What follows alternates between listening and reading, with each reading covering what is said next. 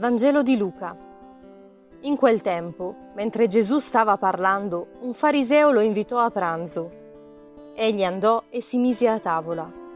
Il fariseo vide e si meravigliò che non avesse fatto le abluzioni prima del pranzo.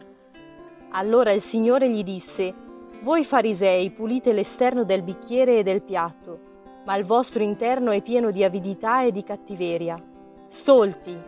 Colui che ha fatto l'esterno non ha forse fatto anche l'interno? Date piuttosto in elemosina quello che c'è dentro, ed ecco, per voi tutto sarà puro.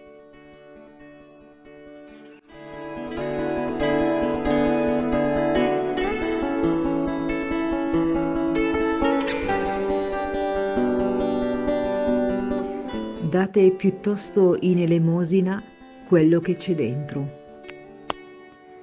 La parola di oggi mi fa soffermare su questo dare in elemosina ciò che ho dentro. Il Signore mi chiama, come chiama ogni cristiano, a donare me stessa agli altri. Spesso infatti si pensa solo al denaro quando si pensa alle ricchezze a cui siamo attaccati, ma in realtà il nostro io è una ricchezza quando vogliamo preservarla quando mettiamo un limite al metterci a disposizione, quando alla fine dei giochi deve comunque prevalere.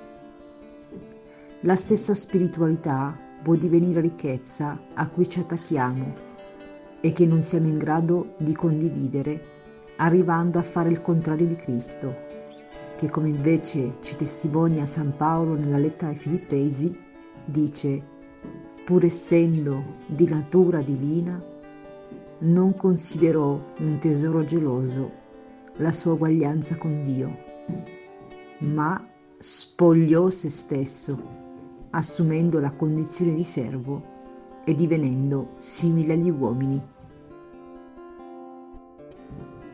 Signore, oggi e sempre, aiutami a vivere sempre più curando il mio interno, vivendo già ora il tuo regno.